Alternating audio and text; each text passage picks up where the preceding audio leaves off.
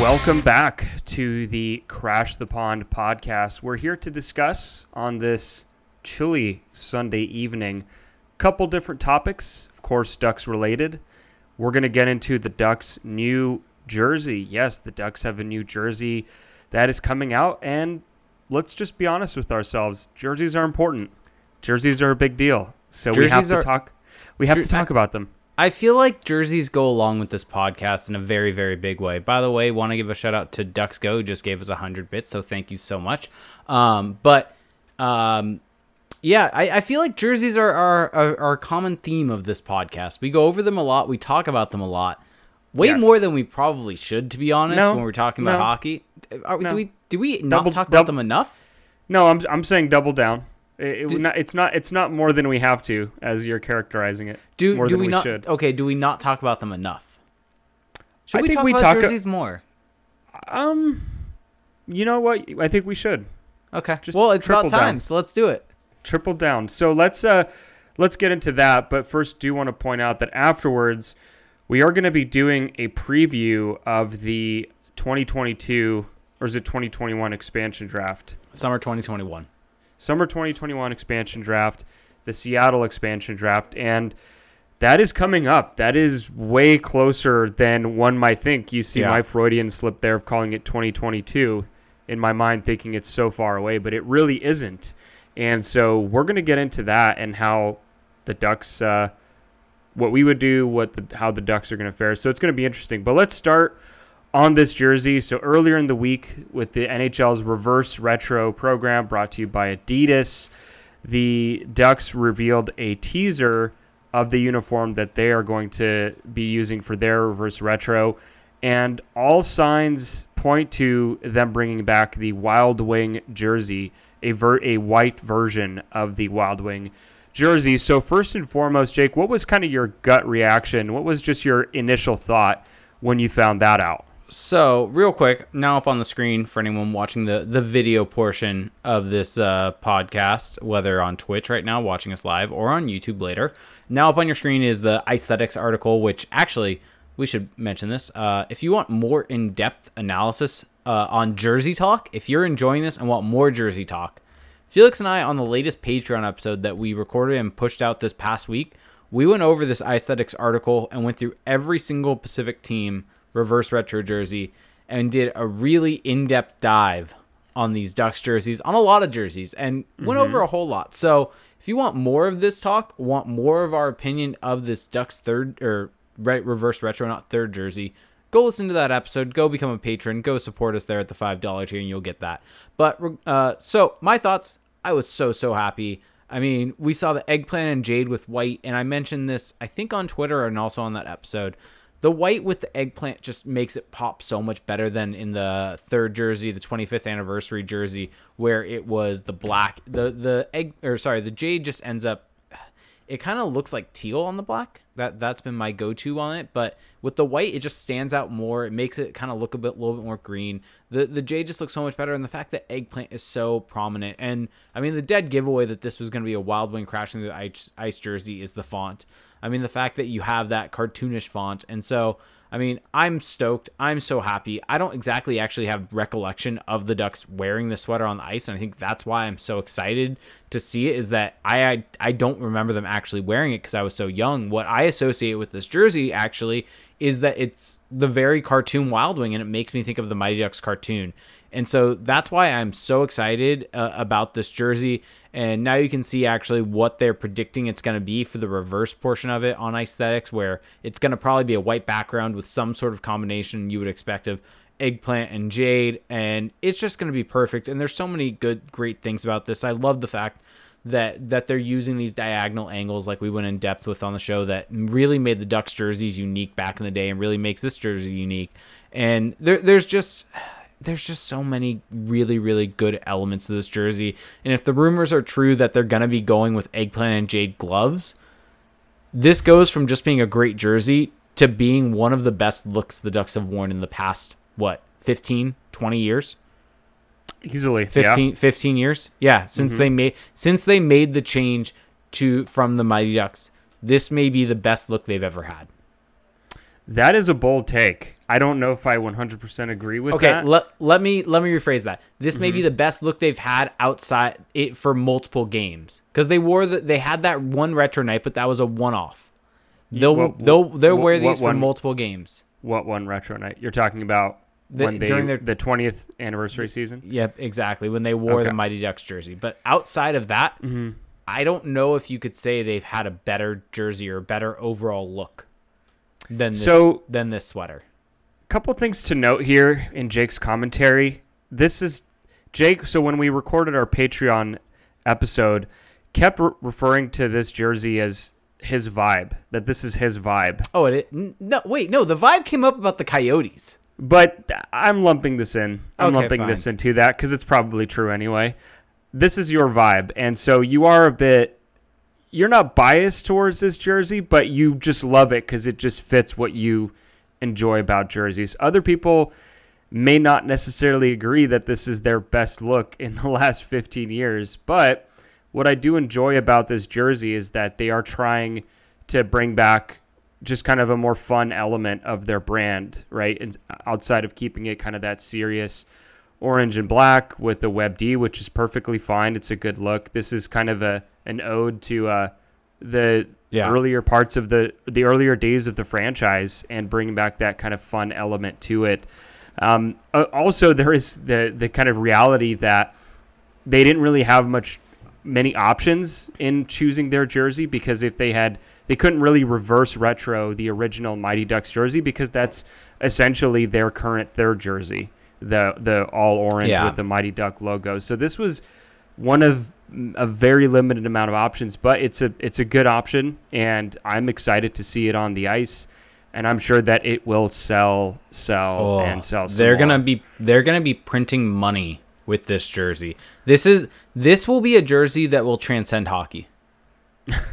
like no, It but it I. I'm dead serious though. You're It's- gonna it, mhm. you, you will see people all throughout the throughout different like uh sports throughout different things rocking this jersey will be my prediction i mean we saw it with uh with russell westbrook rock uh, rocking a mighty ducks jersey at one point in time it, I, I think you'll see plenty of people outside of the hockey realm buy this jersey and it will have that type of influence Mm-hmm. on it because of how i mean here's the thing it's unique you, a lot of need- what a, a lot of what clouds your commentary as well is your dislike for the 25th anniversary jersey. but which that I doesn't think- that doesn't think- cloud my opinion on this It- one though It doesn't cloud it, but just your commentary about this being the best look in X amount of years. I think that a lot of people really like the 25th anniversary jersey. It was a popular jersey, i mean and and Yeah. you just I think you're in the minority, really disliking it, like Sure. like really I disliking it. here so people on on twitter please or or wherever you want to want to reach out whether it's on youtube comments whether it's in the twitch chat right now wherever you want to yell at me let me know what jersey you think is better. If it is one of these predicted jerseys we we know the basics of the this upcoming uh, reverse retro that it's going to be a white jersey most likely wild wing crashing through the ice. It, it's most likely going to be that and of course once this is all announced tomorrow we'll know exactly what Right. the jersey So by is by the time you're listening to this recorded version of the pod, your the jersey will probably be So, released already. It's going to be announced on Monday. is reach out to me. Let me know which jersey you like more, this one or the 25th anniversary because here's here's my gut. Regardless of how you feel about the 25th, whether you're like me that not a big fan or whether you loved it, hmm. I don't know if you can simply say that that jersey is better than this one.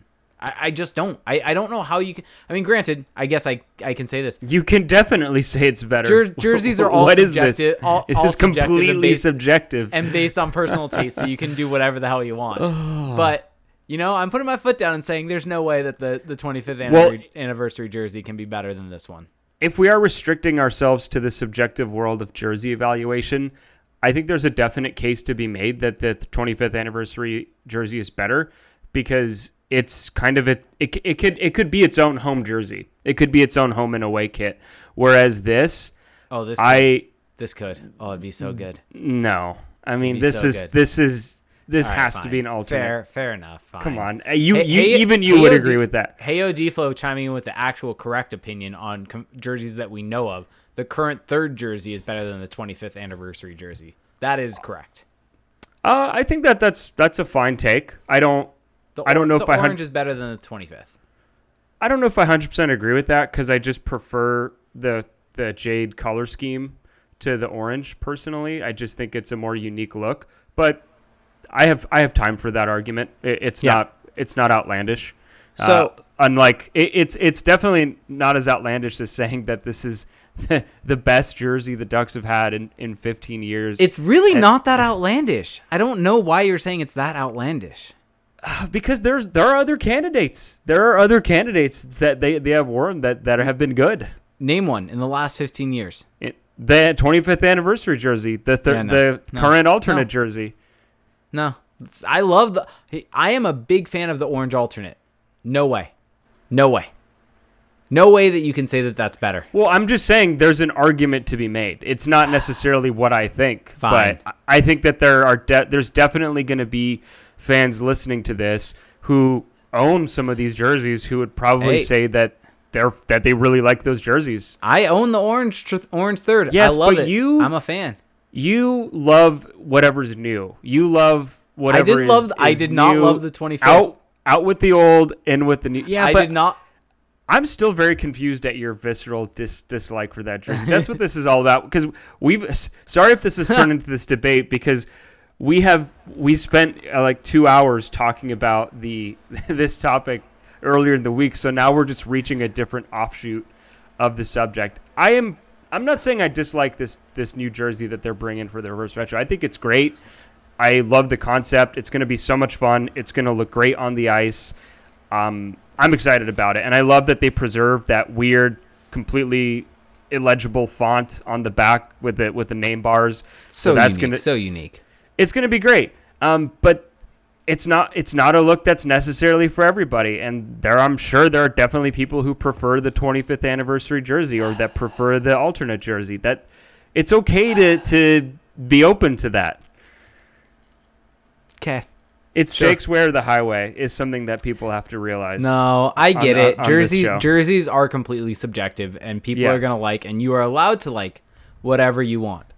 Well, here's another. Here's the, the. I guess the only other candidate that they could have done would have been the the fourth the jerseys from the that same season '95 with the the fourth jersey that they had that year. I'm a big fan of that jersey, to be honest, and I think that redoing that mm-hmm. would have been interesting. But I mean, Yes. the, the issue was is that jersey Less creativity. that that that jersey already had multiple different color variations on it, so Y- yes. that you So- can't exactly reverse retro that unless you went with like an orange version of it. So at this point, I feel like I really do need to go back and read what reverse retro actually means because I feel like different teams have applied it in different ways. Yep. So if you look at the Colorado Avalanche and what they've done, Oh, they're it it's a beaut. it, so they brought back the Nordiques jersey, but they just Don't- put their, their they put their current colors on it. So Yeah, But see, for, for for other teams, they picked an older jersey and just flipped the, the colors that it had at the time. So like the reverse retro can mean whatever you want it to mean. Well, the standard is not obvious, is what I'm trying No. to say. Uh, I'll- so let's briefly mm-hmm. do this before we jump into the expansion draft. So there's been a teaser for every team in the NHL now. Yes. A- And so outside of the Pacific Division teams, because we we've gone in depth on those on the the Patreon episode, Mm-hmm. what is the look that you're most excited to see on the ice? Ooh, there are many candidates. I'll give you a top three. I'll give you a top three because I said I, one, but sure, go go with three. You do. I you. don't I don't care about your rules. Um, my, my my top three, the Sabres one is promising. Yes. It's bring, it's bringing back their alternate from the early 2000s with the crossed, uh, the butter knives as some fans call it, and they brought back the buffalo logo on the shoulders. So I love that. And I love the Capitals bringing back this, the eagle, the screaming eagle. I think that that's going to be a good look with their Correct. current colors. Correct. And then my third, hmm, I like how I gave you two and you asked for one, and I'm struggling with a, a third. Yeah, you can't say I'll- three and then struggle with a third. My third, well, I just don't want to sound too biased, but I've been hating on it a lot. But I think the Canadiens' blue, inverted blue jersey, inverted home jersey, may actually end up being one that I'm a fan of. All right, and So then there you I'm go. gonna get. I'm gonna stick to the one, the one that I said. Wa- was uh, that you had to pick, and you decided to give me Oh, three. I know which one you're gonna go with. Can I guess? Sure. Arizona Coyotes. No, we said I said not in the Pacific because we already. Oh, not in the Pacific. Okay, well then let me try to guess again. Um, Whalers. No, this is so simple because I already said it. It's the Avalanche. Uh, I I'm conflicted on that one. I think it's gonna look amazing. I think it's gonna look so nice. That logo is such a good logo. If they here's the thing, if they do a Nordiques logo, I guess that's that's the key aspect. We're not positive. All, all for all intents and purposes, it looks like they're gonna do a Nordiques logo. They have uh, the pattern on the jersey that matches a Nordiques jersey. It's just the the different coloring. So it would make sense. I mean, maybe they they go off script and, and they do uh, they end That up would be- doing a, an Avalanche That would be a logo. bad call. That would be a bad if, call. If it's a Nordique logo, it will be great. So I I love the jersey, of course, but it's it just feels odd to see that jersey in different colors. It, it doesn't sit right with me. There's something that feels sacrilegious about it. The Nordiques can only be blue to me. So don't love that aspect of it, but Um, I'm I'm I'm fine with it. By the way, good friend of the show, Tony Kenpafu on Twitch, um, said, uh, I'm generally not a huge fan of analyzing jerseys. With that being said, though, the Habs one is lame. It is lame. I agree because it. First off, the Canadiens shouldn't be blue. Their the, their biggest one of their biggest rivals is a blue team, so it looks very wrong for them to have a blue jersey. That being said, they're kind of roping me in slightly. It's I think it's going to look good on the ice. It's just the the concept is just lazy to me. That's what I dislike about it. One jersey that I'm happy about is the fact that the Panthers are going back to their 90s look because that that is the Well, Panthers yes. look that I I'm- prefer so much more. I, I'm just annoyed that they're going blue, but I guess I, I would have preferred they. I mean, I guess if they went red, that's just one of their jerseys. So Exactly. The worst one for sure, though. I don't. I don't think there's even a debate. Is the Red Wings, and of Oh, course no, this it- is all. it's the This is all. Th- This is all just perfect. This is all based on uh, what we think it's going to be. But look, have you seen the Red Wings? yeah, the Jets is still worst. They're still worse than the Red Wings. The- did the Red Wings even try? Did they even have a meeting about this? I don't know. I They mean, just they just slapped silver onto their existing jerseys. Yeah, the the Jets is still bad though. Like that's the thing. Is, Well, I- I- yes, you and the- I talked agree- about it I will agree. The Red the- Wings is the least creative. Oh, by far. The Jets is the worst. Well, I would just be insulted if I were a Red Wings fan because I would be asking the franchise, you, "You're expecting me to buy this? You're you're expecting to just put this Yeah. out there and expecting me to buy it? No way." Yeah, Red I'm Wings surprised- fans, buy a Ducks jersey instead.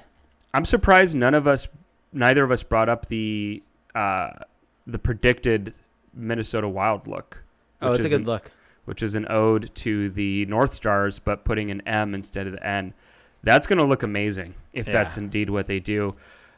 The So Preds with the- jersey is pretty bad also.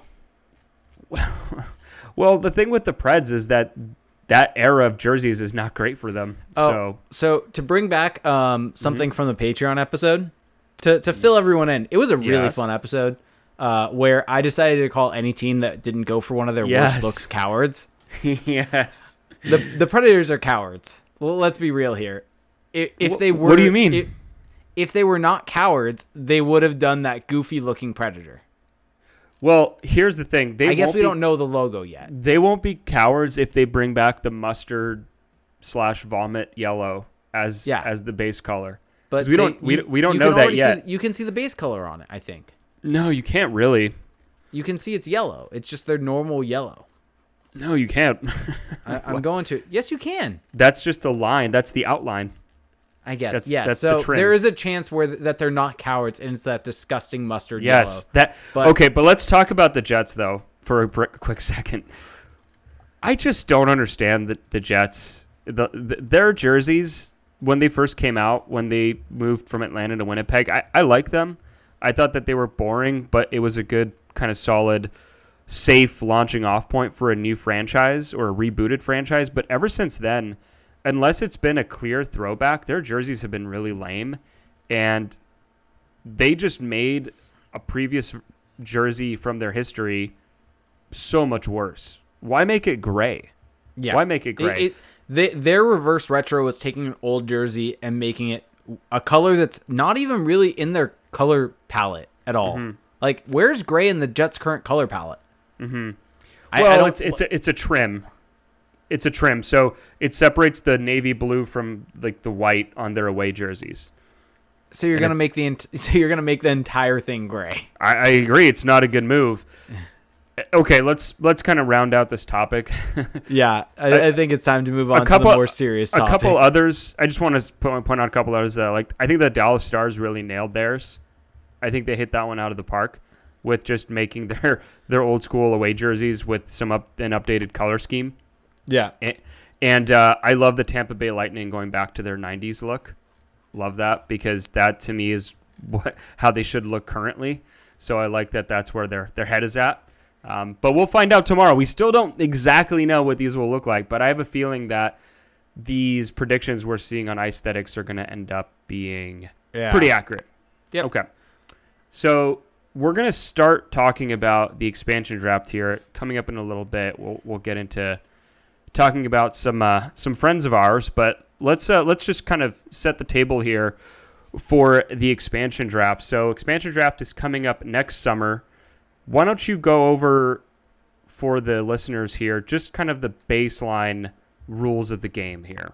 Yeah. So here's kind of the important points. I right now have up on the screen for anyone watching the the YouTube or the Twi- YouTube video or the Twitch stream. You'll be able to see this is from Cap Friendly, their expansion draft uh, FAQ. So as far as we know, um, and this was actually announced by the National Hockey League. Uh, uh, that I believe that, or sorry, actually backtracking slightly. I don't know if they've actually announced the expansion draft rules, but all they've heavily hinted or mentioned that it's going to be the same as Vegas. And so, with that being said, Cap Friendly has put together all of their rules based upon what happened with Vegas. And so, the important points to note are you can have two different options for protection lists. You can either have uh, option one, you protect seven forwards, three defense, and one goalie. Option two, you protect eight skaters and you protect one goalie. So a, any combination of eight forwards and defensemen um, and one goalie. So there's obviously a benefit to option one because you can protect 11 player or yeah 11 players as compared to option two only protecting nine. The downside is though you have to fit within the the seven forwards and three D. So if you have four D you want to protect, you have to go with the eight uh, eight skaters option. The other thing to note is uh, no movement clauses. Anybody with a full no movement clause, and it is continuing through the next season, and that is critical actually for Ryan Kesler. If he was playing and healthy, he would still be eligible for the expansion draft and not have to be protected because his no movement clause becomes a no trade clause in the 21 22 season.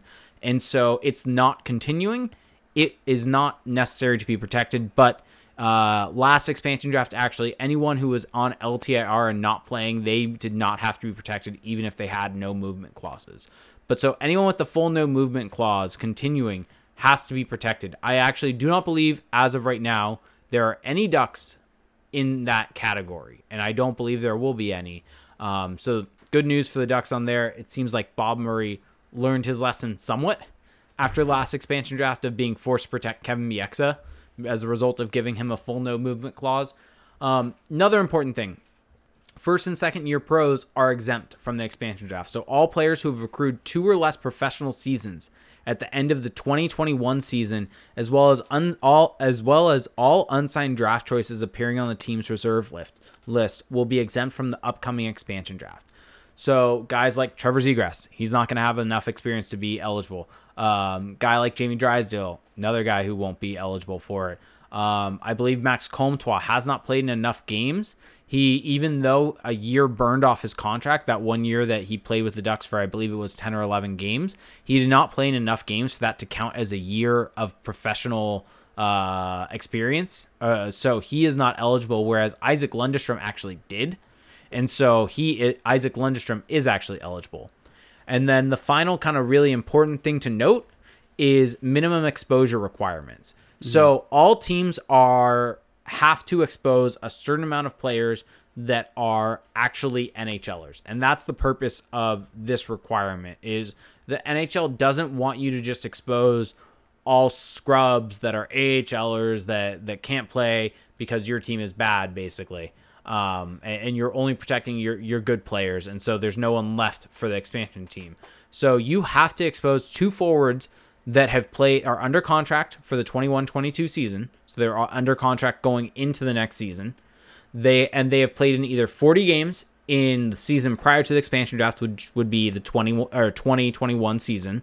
So that's this upcoming one, or played in 70 games over the past two seasons. So it would be this upcoming one and the prior one. Um, and just to note, I believe those 40 70 rules are going to be amended. I'm not exactly sure what the actual game limits are, but it will be prorated in some form because last season we didn't get a full 82 game season. Upcoming season most likely will be shortened also. I would assume it will probably be shortened, probably 30, 50, something like that in that range. But these rules will still apply. And defense, it's only one player that meets that criteria. So you have to have exposed two forwards and one defense that meet that criteria. Whereas goalies, you the only requirement is you have to expose a goalie who's under contract for the next season. So for the 21-22 season. Um, or I guess they can be um, expiring and they're an RFA for summer. And so you have to expose that type of player. Um, and so those are really the the big things. I mean, there's injured players, like I said, anyone who's uh, with potential career-ending injuries and who have missed the previous 60 plus consecutive games. Um, they basically they don't have to be exposed. They're exempt from the expansion draft. So Ryan Kesler will probably meet that uh, requirement and will be uh, deemed uh, exempt from the expansion draft. Um, and so there's some rules about the team drafting, um, but we're not really going to get into that because that's more so a, uh, an issue for Seattle. The bigger thing for the Ducks is what are they going to do with their protection list? Because I mean, as we know, the last expansion draft, the Ducks got royally screwed over. And the issue that happened, it wasn't the fact that Vegas screwed them over, it was that they screwed themselves over, basically. The, the, the, the Ducks outthought it. They out outthought themselves. They they tried their best to to get cute and in the process lost a very very good defenseman and that is potentially going to be something that will haunt them for a long time and we talk about it all the time that it's it's been an issue for the Ducks, and, and so um, the this is important, and that's kind of why we're going to run through it. So, before we go further into that, I would just ask you more specifically. So, what do you think the Ducks actually did wrong? Because you're saying you know they they overthought it, they got too cute. So, what specific things did they do wrong that they can avoid, that they can easily avoid this time around? I think the big thing is that it, they just need to not overthink it. They need to understand what their rules are, what the what they have, and if they mm-hmm. have a player that they think they may lose, they can end up uh, they can basically end up trading him away for something. Basically, not lose him for nothing, or I mean, I guess the worst case, you lose him for nothing, and, and don't overdo it. Don't try to get too cute. The Ducks are not contending now. If they are gonna lose a Josh Manson, just lose the Josh Manson. Don't lose something in the future also. Mm-hmm. So I think what I'm hearing from what you think they did wrong is that they they tried too hard to kind of I guess keep everything intact and try to try to be everywhere, but they ended up being nowhere all at the same time, and yep. they ended up losing a good player. So what you're saying is that you're for this coming draft, you'd prioritize future kind of younger future assets more than trying to hold on to veteran players right? That yep. that's kind of your so that's kind of your methodology there. So then quickly here, just going into this draft, you've already laid out what the Ducks did wrong, and there's clearly some things to point to that point to there. What what just kind of basic ideals or, or principles are you trying to adhere to going into this, creating your protected list and just overall thought process? You've you've talked about uh, prioritizing younger players. So, is there anything else just in your methodology here that you're prioritizing? Um, I personally, I'd be prioritizing young players. I mean, you mm-hmm. kind of said that, but mm-hmm. I, I'd be prioritizing young players. I would be potentially looking at maybe utilizing Seattle to try to get out of a contract. Now, granted, Seattle's a team that are going to be having a um, they they have a really robust analytics department, so I highly doubt they're gonna kind of take that off of you and, and make a dumb move like that. So mm-hmm. I, would be exposing guys to maybe have Seattle think that they will get a guy that will help them now. They have the ability to take on a contract because they're going to need to hit the cap floor. So maybe right. they do that. they still need to get to the cap floor exactly. So yeah. Uh, you, you have to take someone. So I think that, yeah, so just to build off that, I think you definitely need to prioritize younger players, right? And you, although the list of those players is not necessarily the longest in the eligible players, but also try to get out of contracts if you can. I think that that's the biggest thing is this format seems to favor or at least make it possible for you to potentially get out of a bad contract if you if you play it right. Is that do you, do you see it that way? Yes, and, and, sorry, I was trying to. There was someone in our Twitch chat that was a bot trying to was trying to ban them in the last little bit. So sorry. Oh, okay. That that was the reason for do, that. Do you so, want to recant anything you just said? No, I, I don't want to recant clarify? anything. I don't want to recant or, or, clarify. I mean, everything Okay. I said was basically on on par. Um, Okay. The Ducks need to be prioritizing younger players. They need to. I mean, the, we've talked about it. The, the my concern, and this would be my big concern if I'm the Samuelis, it, with letting Bob Murray, and I think that's why this season is so important from the Ducks' perspective, from the Samuelis' perspective, from a lot of different perspectives. Th- This is a massive, massive season because are you going to let Bob Murray run the expansion draft again? Because Bob Murray, we've talked about it, is is a guy that thinks this team is in win now mode. They're they're a team that should be contending now, and that led to the Shea Theodore mistake last last expansion draft. That that's what leads you to make the those decisions. And at the time, you could squint and say, "Okay, I get why they made that decision. I get why they they they made that choice." And as a result of that, is uh, they they decided to prioritize Josh Manson over Shea Theodore because they thought Josh Manson was the guy they were, just had made the conference final. They thought Josh Manson was the guy that was going to help them make the conference final again. As it turns out, that was the beginning of the end mm. for the team in terms of bottoming out. The last that next season they made the playoffs with a pretty good season, but got swept by the Sharks, and then it all went downhill from there. Well, I don't. And- I don't so- know. Sorry, sorry to cut you off, but I don't know if the is it clearly Josh Manson versus Shea Theodore and all this because I think there are other candidates that you could say they prioritized over Shea Sure, Theodore sure. in this process. But it, it was prioritizing people that would help them mm-hmm. now. yes, help them in the now as compared to help them in the future. And that mentality was due to the fact that Bob Murray wanted this team to have another go at a cup. Mm-hmm. If Bob Murray is thinking that this team is contending now, mm-hmm. keeping a Josh Manson, and we'll go through the expansion, the protection list, and it will become kind of a lot clearer then, or, or protecting a, an Adam Henrique over someone. Those types of decisions help you now. There, there's no doubt. It, keeping Adam Henrique over, let's say, Sam Steele is a smart decision if you are trying to be better next season. I, I don't think either of us can disagree with that. Mm-hmm. That that Adam Henrique's help you, Adam Henrique helps you more in the 21-22 season than Sam Steele. But is mm-hmm. that a wise decision if you're a team that is not contending? Is that something that you want? And so that's where I am concerned why this is such a big season. Because if Bob Murray still has the reins by the expansion draft, I am there is some concern in my mind that the Ducks will make a mistake like that and and make a move like that, overthink it, overdo it. Maybe mm-hmm. they've learned. I, I hope that Bob Murray's learned from the mistake of, of last expansion draft because it's hard to ignore it when any anytime you you see Vegas on national TV, it gets brought mm-hmm. up basically. Yes. And so I, I think that learning from mistakes is a key thing, and I'm my concern is that not necessarily that Bob Murray hasn't, but we're being put into a situation where he may make that same mistake.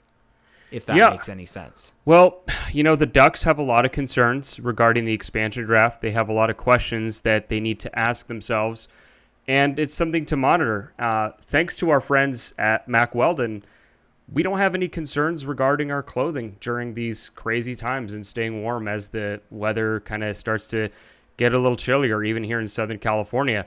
The quote unquote new normal uniform has a lot of us searching our closets and drawers for men's essentials that aren't really there. Instead of the usual business casual button ups and jeans, it's soft knit polos, tees, joggers, and active shorts. Whatever men's basics you need, Mack Weldon has you covered with unmatched comfort and fit. I mean, you and I, Jake, have gotten to try on some of these clothes and tell us a little bit about maybe some items that you've enjoyed or that you've kind of taken a liking to.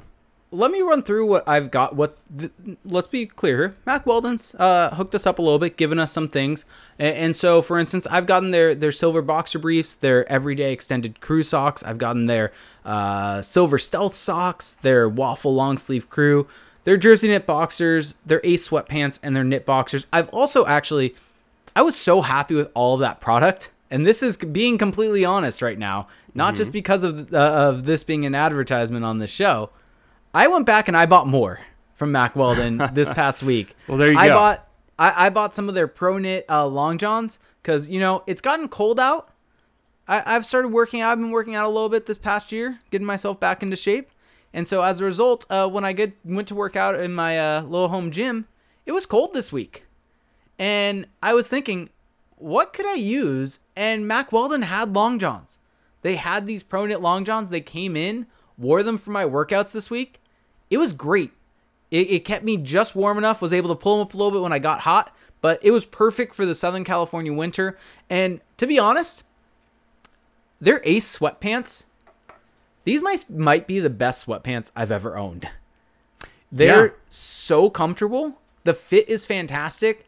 Those of you out there that, that follow me on Twitter, I think even on this podcast we mentioned it. I took a really massive uh, professional exam a couple weeks ago.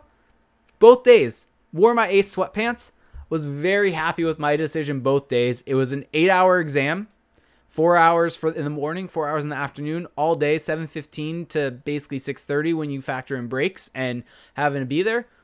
A sweatpant met the task for me and was perfect for the and up to the task. And I mean, that's exactly what you want with a sweatpant. Something that's comfortable, something that will have uh, meet the requirements of your need, something that's soft. And I, I just really can't say enough great things about Mack Weldon, and uh, I mean, I'm just thrilled with the product. It's it's amazing. I mean, what you just recently actually got yours in?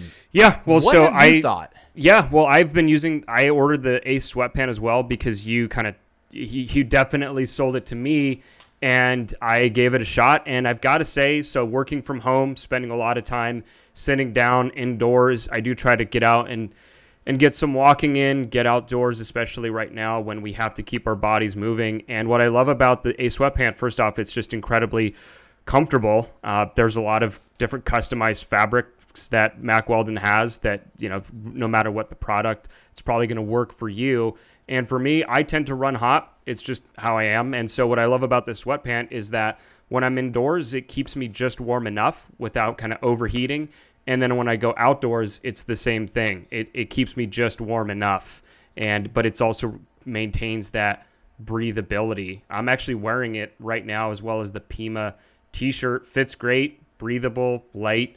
And so it's really high quality stuff. Uh, I'm not someone that does a lot of clothes shopping necessarily, but I can definitely recognize quality when it's there. So if you go check them out at mackweldon.com and you do enjoy the product. Real, real, real quick, want to want to jump in here because there's one other thing on Mack Weldon that that really got to really mm-hmm. got to tout here. Mm-hmm. Sorry, sorry to jump in on you, Felix, as, as you're gonna go through uh, how you can enjoy this product. But Weldon Blue, Weldon Blue is a fantastic, totally free loyalty program. Level one gets you free shipping for life, and once you reach level two, by spending two hundred dollars, you get twenty percent off every single order for the next year. For th- that's 20% off every order for your next year. So that it's just a fantastic, fantastic value, and they reward you by supporting their product. And so Mack Weldon wants you to be comfortable. So if you don't like your first pair of underwear, you can keep them, and they'll still refund you, no questions asked. Yep. So if you want to go there and check it out for 20% off of your first order, visit mackweldon.com slash CTP, like Crash the Pond, and enter promo code CTP at checkout. That's mackweldon.com slash CTP, promo code CTP for 20% off. Mack Weldon, it's keeping us warm, it's keeping us comfortable, and I am very confident that it can do the exact same for you. So, on that note, let's get back into the expansion draft here. So, do you have a list for us? We need a list. So, I was thinking actually, and we can briefly run through actually the the notable players that are eligible per cap friendly. And what I'm thinking we do, we we run through them. We figure out if they're going to be protected or not, and, Mm-hmm. and go from there. And we'll put together you and me our collective list Okay. from this podcast. And I think that's a good way to go about this. So, really quick, running through the list, we have Ryan Getzlaf. Ryan Kesler is listed here, but more likely than not, not going to be eligible. Ryan Getzlaf, though, of note, he is going to be a UFA in the, the summer of the expansion draft, and that's notable, and we'll get to that. Adam Henrique eligible and does meet the 40-70 requirement. Jakob Silfverberg eligible will probably meet that, end up meeting the 40-70. David Backes might meet that requirement. We'll see if he plays in a majority of the games for the Ducks this season. Rickard Rakell, Danton Heinen, Sonny Milano, Derek Grant, Troy Terry, Carter Rowney, um, Nick Deslauriers, Isac Lundestrom, Sam Steele, Max Jones, and then you kind of have a whole cast of AHLers after that point. On defense, you've got Cam Fowler, Hampus Lindholm, Josh Manson, Kevin Shattenkirk, Jacob Larsson, Christian Djoos, Brendan Guhle, Jani Hakanpää, Andy Welinski, and this is the one that's notable, uh, in my opinion, is Josh Mahura. And then in terms of goalies, you've got John Gibson and Anthony Stolarz. So let's start with the easy one here goaltending. John Gibson is who you protect. And Correct. There's no doubt about it. The only thing of note on goalie is right now the Ducks actually do not have anyone uh, to meet the requirements. And as I mentioned them before we had our little break, the the requirements mean that you have to have someone signed for the next season. So as long as the Ducks sign Anthony Stolarz to an extension, they have someone under contract that will meet. They have someone that will meet that requirement. So I would expect we'll see an Anthony Stolarz extension. If he doesn't sign an extension, the Ducks are kind of screwed, um, and they would have to expose John Gibson in that case. So they're gonna figure out a way to get someone in their system that will meet that requirement. So um, that that's a key thing there, though, to to note with goaltending. And then, so let's let's work under the assumption that we're gonna do seven three one here. I think that's fair, right? Mm-hmm. I, I think there's there's no way that would make sense for the Ducks to eight forwards, um, in my or eight eight skaters. So let's just go seven three one. We'll work under that. So Cam Fowler, protect or not protect? Protect. Okay, I agree. I, I think that maybe mean, come you on. float him, maybe you float him out there with Seattle potentially taking the contract because the contract, mm, let's be real, not great.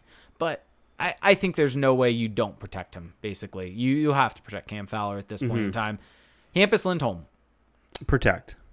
correct. I that I think is no question. Now we start getting into questionables. Josh Manson, do you protect Josh Manson? No, I don't protect Josh Manson. So I don't either.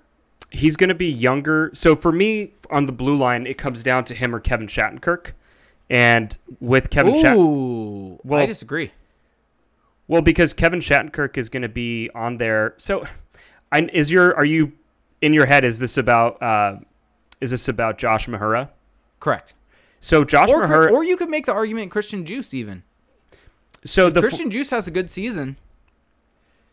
so the 40-70 rule is that so can that include AHL games? No. Okay. So my whole thing is I don't know if Josh Mahura is going to be uh, eligible by the time. No, uh, he's el- he is eligible. The 40-70 rule has nothing to do with eligibility for Oh, the expansion okay. draft. Okay. The the 40-70 rule is and that is why Kevin Shattenkirk will most Mm-hmm. uh, it's going to be Kevin Shattenkirk or Josh Manson or I guess Jacob Larsson could potentially play in enough games to, to meet the requirement Okay. to be uh the for, meet the 40-70. The 40-70 is there like I uh, I think I said this a little bit earlier but it's it's there just to basically make it so there's someone exposed that is an NHLer. So I think it's between Manson and Shattenkirk. If you're trying to keep decent defensemen on your roster, you could say that it's you could say it's between Shattenkirk and Mahura, or Shattenkirk and Djoos, or Shattenkirk and Guhle. But I'd feel pretty comfortable leaving Josh Manson exposed, even though he has, um, you know, he still's got some decent game left. I think that his contract is going to expire sooner, and with Shattenkirk, uh, he's signed for longer. I think he's probably going to be better for a little longer amount of time. So he is the guy that I would protect of those two. You could make the case that you that you protect neither and choose to protect Josh Mahura, but I don't necessarily know if he would be the guy that um, Seattle would target because Josh Mahura, look, he's been a fine prospect and he's played decently in San Diego and he's looked good coming up to Anaheim, but I just don't think he's anywhere close to that Shea Theodore caliber, No. and so I, don't.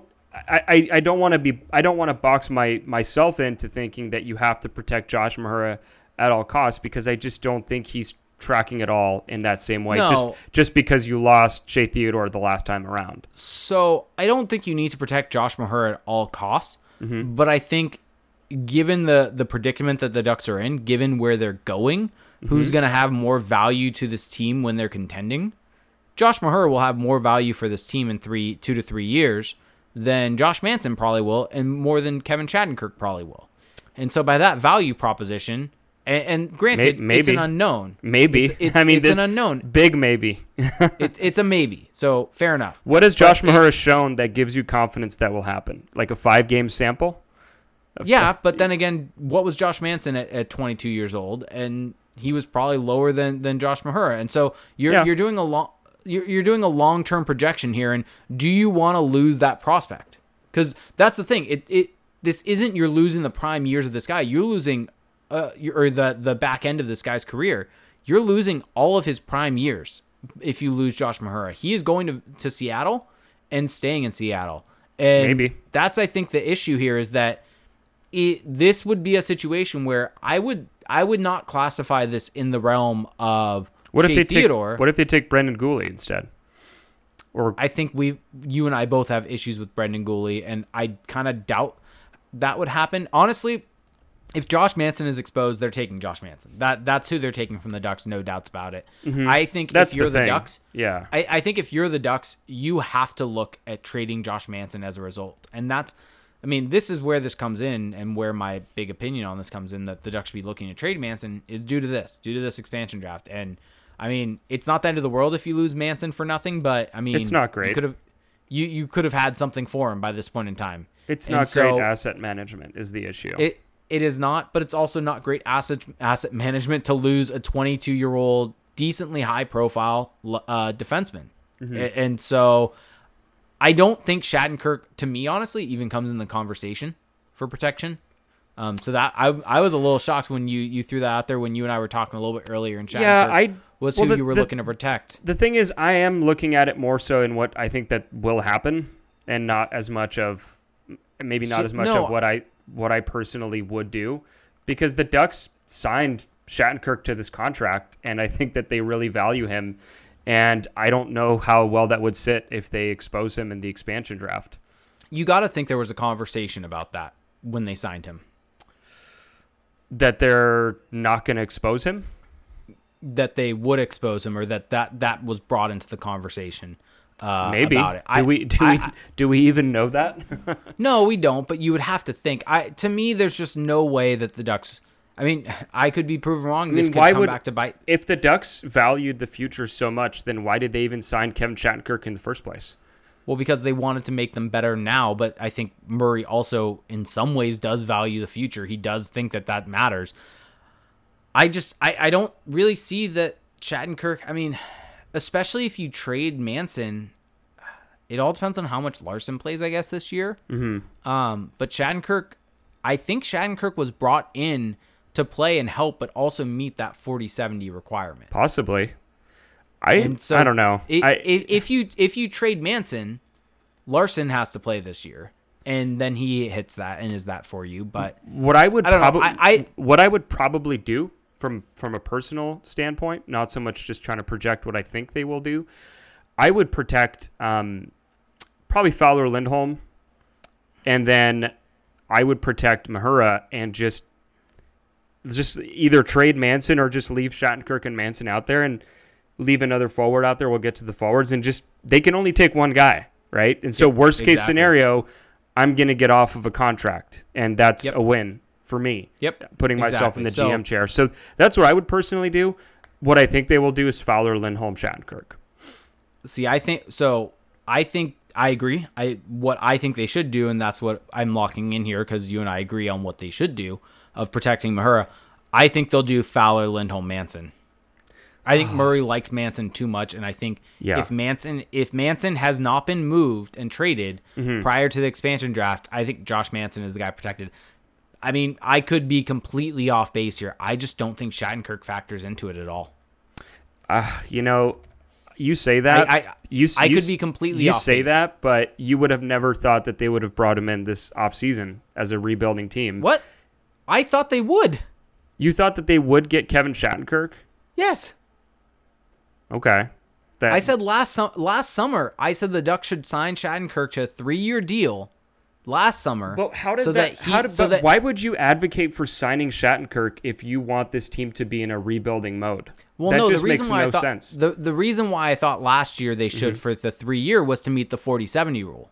Sign him to a three year deal. He gives you some viability on that right hand side to make this team a little bit better f- for the now. Which whatever, well, sure they probably should be worse now from from my perspective. But there's also the the element of me wanting to watch a little bit of a better team. But regardless, outside of that, the the three year deal last summer would have helped them meet the eligibility requirement. They signed him. It's a three year deal, right, at three point nine uh, million a year.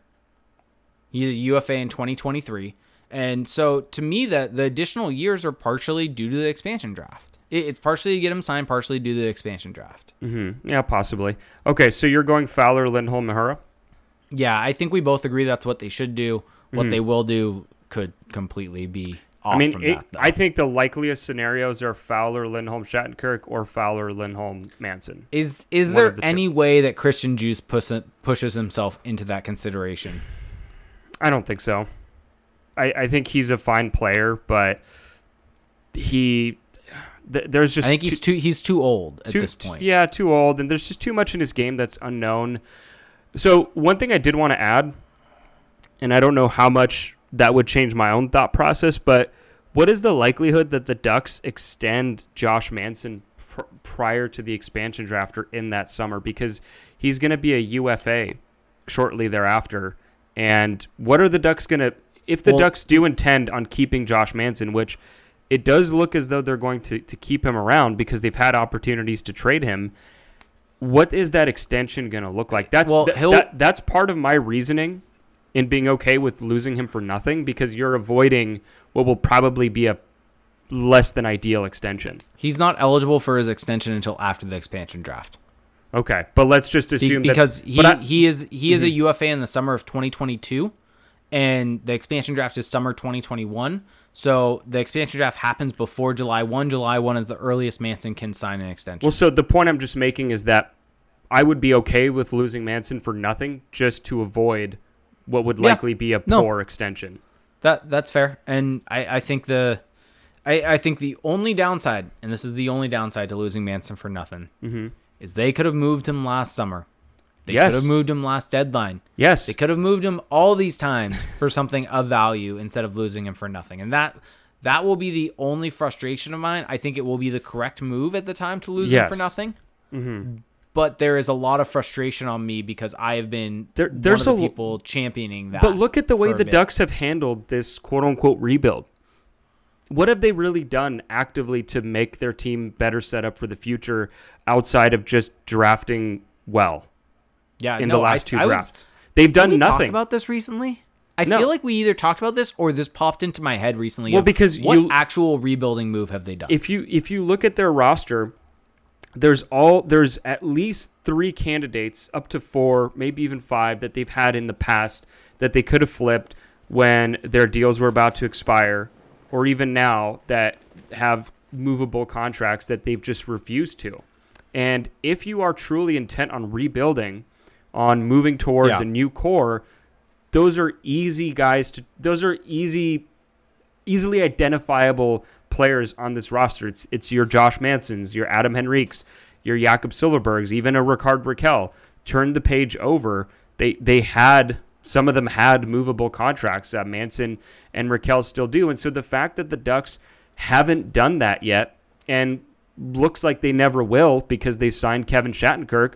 You can say that it's partly about the expansion draft, whatever it just screams to me that they don't actually care about rebuilding. There's there's no there's no intention True. here of rebuilding. All they care about is drafting well, maintaining a baseline of a roster so that when they are comp- when they when their young players are capable of being NHL players, they have something to inject that into and not just Detroit Red Wing style kind of skeleton crew, which it could work for them. This could all work splendidly well for the Ducks. This could they could be a playoff team if everything breaks right. But this is a very difficult way to do it in my opinion because you are leaving a lot of value on the table. That's the issue. Definitely. So, right, so let's just kind of wrap this in a bow in terms of the defense. We both agree Fowler, Lindholm, uh, Mahura is Yep. our list. Yep. And and All I just right. want to point out again, just for clarity, I'm not the highest on Mahura, but if we're going to be true to our methodology, Mahura is the logical pick there. Yep. He he has the most potential value Yes. that uh, out of the group of guys that could be potentially protected. Um, and T. Anderson said the only thing they can uh, in our Twitch chat they have done is trading to get an extra first round pick. And so, I mean that that is legitimately the only thing. And they bought out is- Corey Perry, which debatably hasn't even really helped. So Yeah. So Um, there you go. yeah. Um. So here we go. Uh, forwards. Ryan Getzlaf. This is an interesting one because, personally, and hear me out on this, you don't protect him. The reasoning is, and here's the key thing: if Murray learned from last expansion draft anything, and not only from what the Ducks experience, but what other teams did, he should be looking at what San Jose did specifically with one Joe Thornton, and take a message or a, take a page out of that book. By that, what I mean is Joe Thornton was a UFA during the Vegas expansion draft, and instead of signing him on the dot uh, to an extension during the season, what uh, San Jose did was let his contract expire, or basically let him get to the expansion draft, leave him exposed because Vegas was never going to take him. Because why would you take a guy that is on an expiring contract that is not going to sign with you? And so Vegas did not take Joe Thornton. And even if they did, he would have just signed back in uh, San Jose on July one. And, and so that is a slight risk, but it's one that you have to take if you're the Ducks to to be able to protect more guys. Because the issue for the Ducks is they have a fair amount of forwards that are younger guys that you would want to protect for potential future value. So if I'm Bob Murray, I look at that and I go to to Ryan Getzlaf and say, "Hey, we have a contract extension for you, but we have to wait either, until either after the expansion draft to give it to you, or if for whatever reason Seattle takes you because they just need to take players and they're not actually looking to get a guy from our team, which more likely than not is not going to be the case with Seattle. They're going to probably look at the Ducks and be able to get someone of actual value. Um, eh, but if that were to happen, and then we'll just sign you on July one because it seems like Getzlaf wants to stay in Anaheim. The Ducks want to keep him. He's a franchise player. He probably, I think he's mentioned he wants to play his whole entire career. That is something that does have value to him. And so to me, you got to take a look at it and just say, hey, we're going to leave you exposed because you're an expiring contract. And if you're the Ducks, that would make the most sense. You're not wasting, burning an expansion draft spot on him on your protected list for a guy that it's just, it's not necessary to do that. it's so tough with Getzlaf because depending on how next season goes, if you expose him, Seattle may consider taking him because he's he could he could have I think he could have a very solid bounce back year next But- season. The issue is why would they take him if he's not under contract? I mean, you can just couldn't you just sign him? Couldn't you just sign him to a, a one Yeah. year, two year deal? Yes, but he becomes a the the thing is you would so Seattle would take him mm-hmm. on if this was Vegas. Seattle if, if this goes back to Vegas, let's mm-hmm. say whatever. Let, let's say it's the same time frame. Mm-hmm. Seattle would take him in June, mid mid to early June, and then 2 weeks later he becomes a UFA and can sign wherever the hell he wants. Right, but let's assume that they take him, they work something out. But in the- the- between. the, thing is that that to me that that's not honestly a logical. I mean, anything can happen. It it potentially sure. so that's happen. your opinion, right? And I don't think it's That- completely logical because look, here's the thing. You're the one that says that Seattle values analytics and is looking at analytics. If you look at analytics, Getzlaf looks really good in some departments, and he could have a really good next season. So if they want to be good off the hop, he's potentially one of the guys you target for Vegas. So I guess all of this that I'm saying is that there is, I'm agreeing with you that there is a risk, but the approach that you're taking mitigates some of that risk or, or lowers the risk. So I yeah, agree with the, you. the the issue there is that yes, he would obviously help Seattle. He makes he makes a lot of teams in the league better, no Mm-hmm. no matter what. The issue is the likelihood of him playing in Seattle, even if they were to take him, is like one per one to two percent in my opinion. Okay. it, it just it, it- it's the same reason why Vegas didn't take Joe Thornton. It, it just doesn't make any sense as it, and, and I don't think Vegas really took any guy who's going to be a UFA unless I think Vegas may have done it, but it's because they just needed to pick a guy from that team and it was a burn pick mm-hmm. basically. right. And so they picked the guy, but they never signed him. Okay. So I don't think let's there was just any- let's leave I don't Getzlaf think there was- exposed here. Yeah. Um, so I don't just just to close that out, I don't think Vegas took any player that was a UFA and signed them. I think any player that they would have taken as a UFA left. Yeah. Well, different team, different approach, Correct. different management. But I I just I don't think it's likely for that to be the case. So for, with that, we'll leave Ryan Getzlaff. I think that you have. That's- I think you have to protect Ryan Kesler. You have to, What? right? Of course, of course. I thought at first you were saying because of his no move clause, and I was like, what? um, yeah. So Kesler obviously isn't even going to be eligible. He's going to be injury exempt from Yeah. the expansion draft. Yeah. Adam Henrique. Uh oh. This is uh. This is Do where. we want to skip? Do we want to skip and come back? No, let's just do it. This is going to take a Okay. while, probably.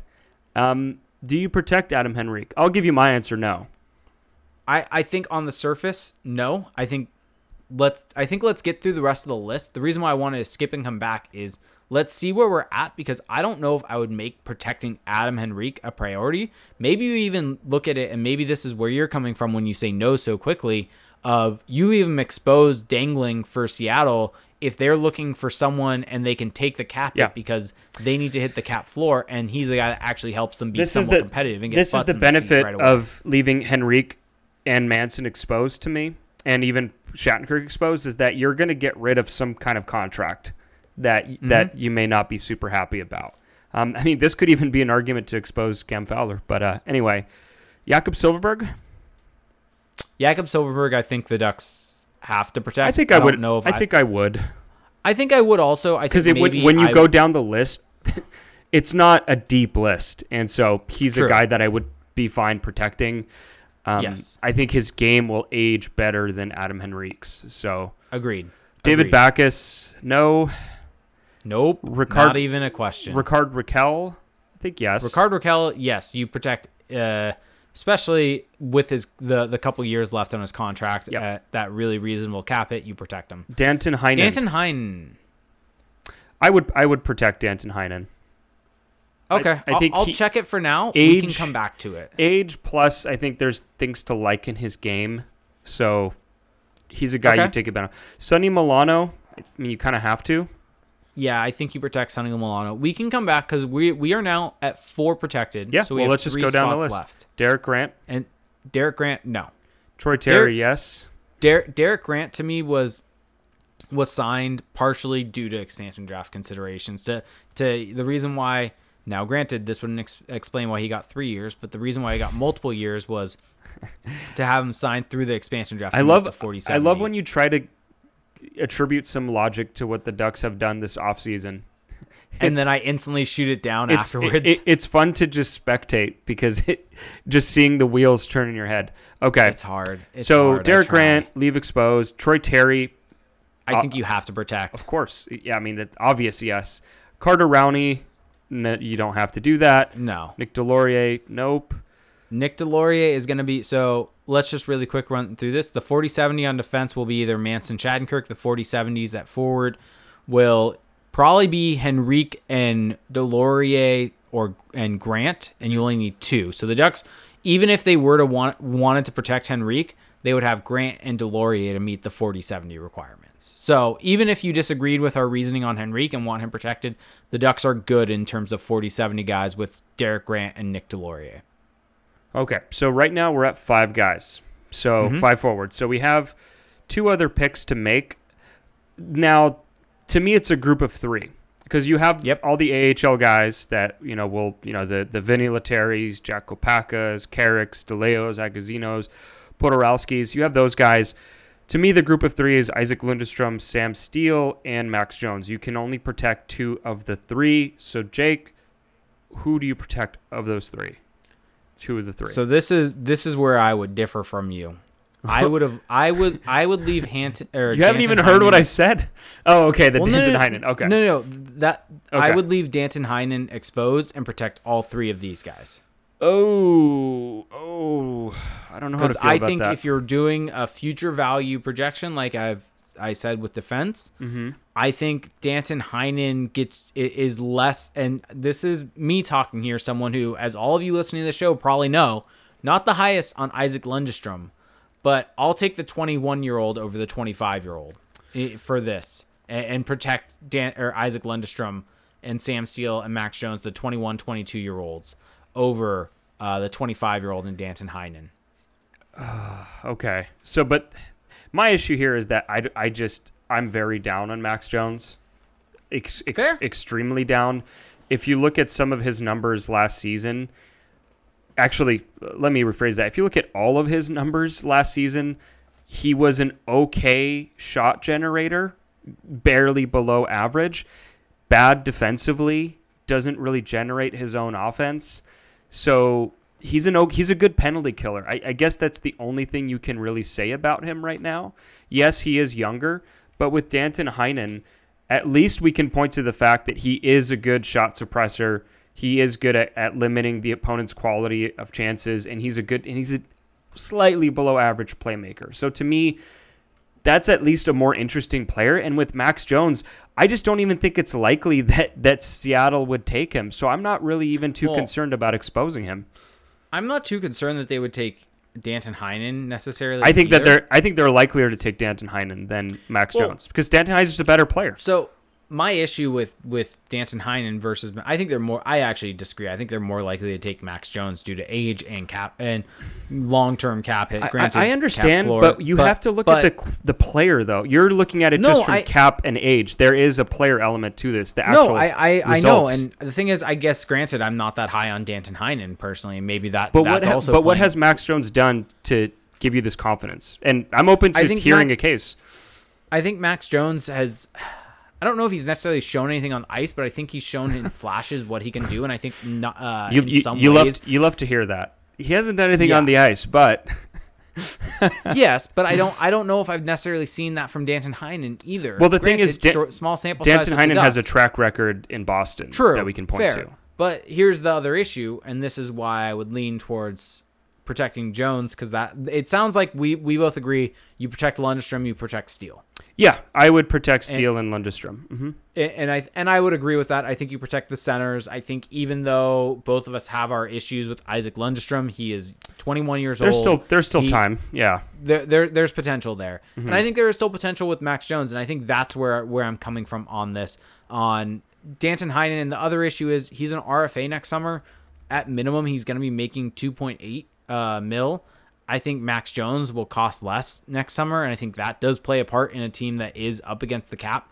And granted, they do have money coming off the book, so it may not be an issue Yeah. next summer. But I I think that and the other reason why I would go Max Jones, and this is partially this isn't necessarily my opinion. This is now pulling a bit of a U on this with with the defense. Now, granted, we went against it at the end of the day, but thinking about what the Ducks would do, Mm-hmm. wh- when you're a franchise, I think you're more likely to want to protect the guy with potential that you've developed. That's that you've put the time into. That's totally fair. I think that that's completely fair. My own view is just that I I'm borderline out on Max Jones, if not completely, That's fair. and so I just don't see any value in protecting him, even if he'll be cheaper. Yeah, he'll be cheaper, but what are you getting for that money? You know, if you're not getting anything, it doesn't really matter. So, at least with Heinen, I can rationalize that he will give me something.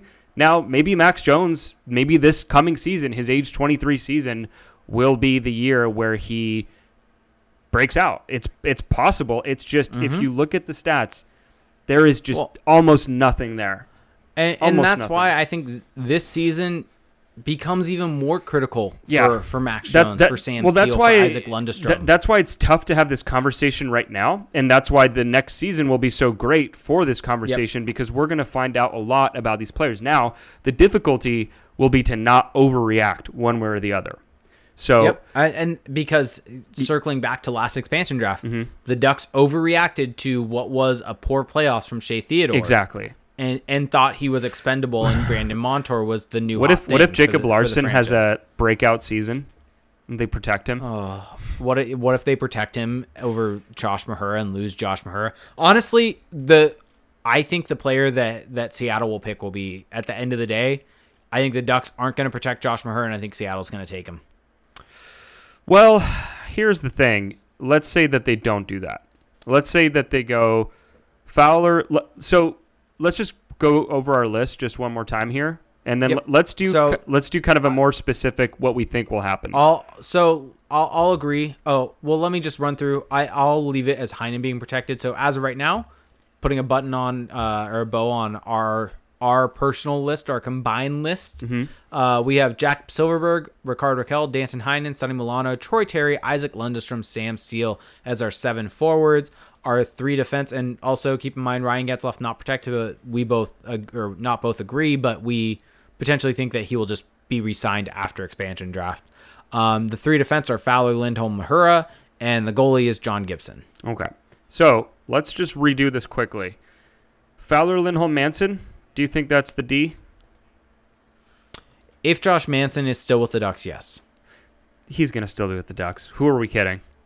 And yep, Who, I mean, who are we kidding? if Uh, Bob Murray is still the GM, he will still be with the Ducks. Um, okay, let's um, let's look at the forwards now. So, what's the big difference you think with the list that we have and what the list could be right now? Well, on the board right now, on the video, you will see the change I just made, which is swapping Danton Heinen for Adam Henrique. So that's the only one. You don't think there's any others? That is the only one I can really think of. Um, I mean, what what's one that you're thinking of right now? I mean, maybe the only one I could see would be well, swap Sonny Milano for Derek Grant. God, that would be awful. Isn't it kind of plausible though? Isn't it kind of plausible? Yes. Oh, so this is so okay. I think I actually think it's possible they protect Grant. I think it's also possible that they protect um, Max Jones over Sonny Milano. I I could see both Milano and Heinen being exposed, and so you kind of dangle that for Seattle. So you dangle you dangle Milano, Heinen, and uh, Mahura of the guys who they might target. And so of that group, realistically, I think Seattle logically would take Mahura, but the thing is, we don't really know who else they would take from other teams and how that all Yeah. fits into this. So that's why it's kind of hard to say who they would take because we don't know their larger strategy and, Well- and we don't really know who other teams will be exposing. So maybe it's Mahura. Maybe Milano is the most logical pick of those three, the the highest Yeah. ceiling forward, or Well, maybe Heinen. And it also Mhm. it also depends on on what they're doing with cap hit. hmm I mean, they maybe they they try to take the the guy that would have the highest cap hit out of this group. Maybe Maybe it's Heinen. maybe they go well no. I mean the the flyer that they would take when if they just don't want anyone would be David Backes. Yes, but will Backes even be? He'll be a UFA, right? Yeah, no, but that's my point. If they just want to take someone to just take someone, Yeah, but I think they're that, they're not necessarily looking to get a player. But Mm-hmm. I don't think there's a world where you would take that do that over Josh Mahura. So he- that that just wouldn't make sense. here is my thing with this expansion draft. I think that we've kind of gone over the ins and the outs of it. Yep. This isn't really that consequential of an expansion draft for the Ducks. I mean, it's going to have consequences in the short and long term, but I just don't see this big mistake that's out there for them to make. I, Well, I just don't see they- it. The issue here What would that be? this is- Wh- what is the Shea Theodore Thi- level mistake? This is the big issue. mm-hmm. We could have said the same thing last expansion draft. No, and the la- Ducks. The no. du- no, but but Shea Theodore Shea Theodore wasn't eligible. That that's the thing But here he- that we have to remember. But here's the thing, though. In that expansion draft, they had so many defensemen that they had to choose between protecting, right? Because you, you have to remember Sammy Vatanen in this mix as it was well, it was Manson Manson and Vatanen. right? And so they don't really two. they don't have well, but the point is they don't even have that kind of I think decision to make in this draft, right? I, I guess maybe it's between Shattenkirk and Manson, and then well, Shattenkirk and Mahura or Manson. And then- Shattenkirk, Mahura, Manson.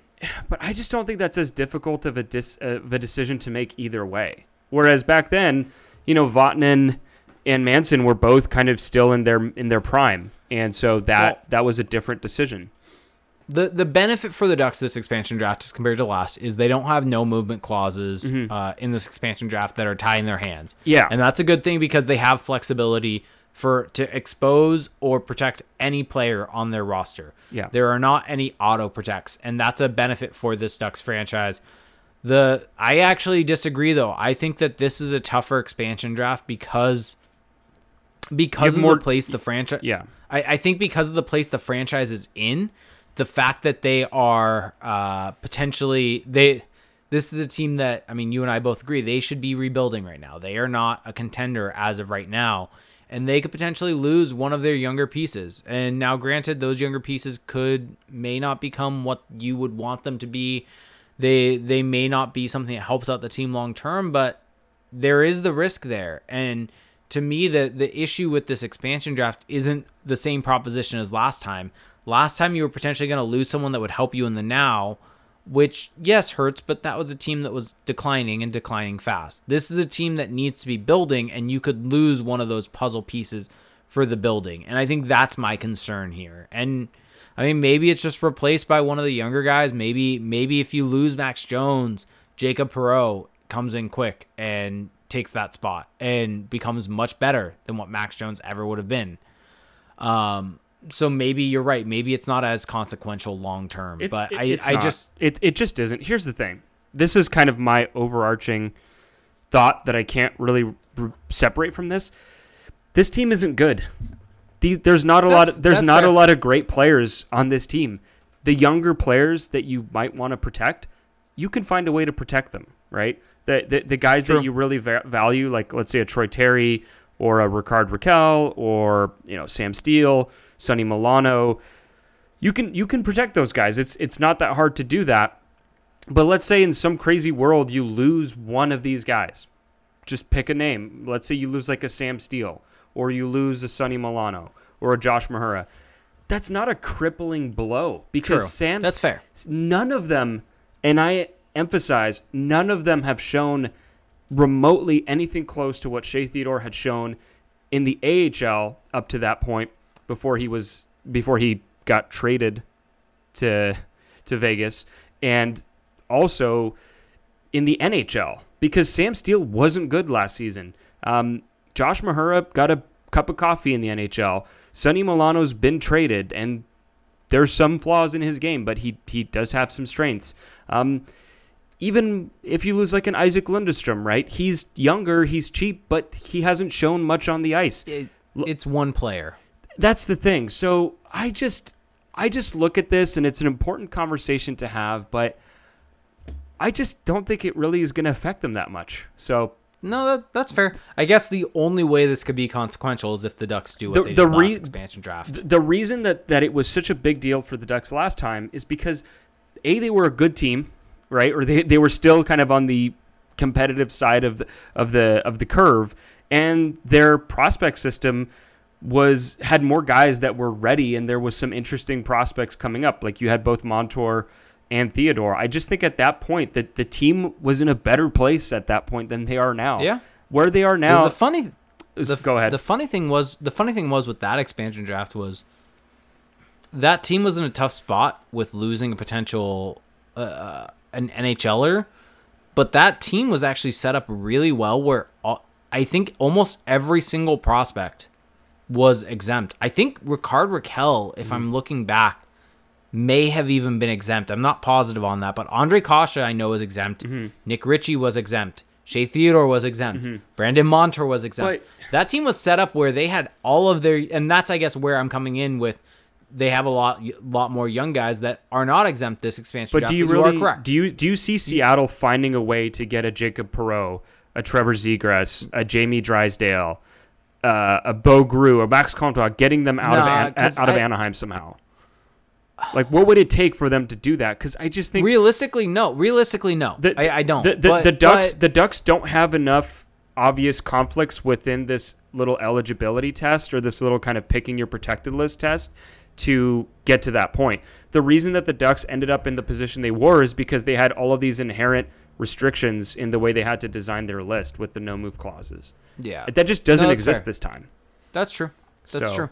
It's a good point. That that's a that's I think a really really good point. So, Um, but it is important to note all these things because so, someone Yes. has to sort through it. so real quick though, Mm-hmm.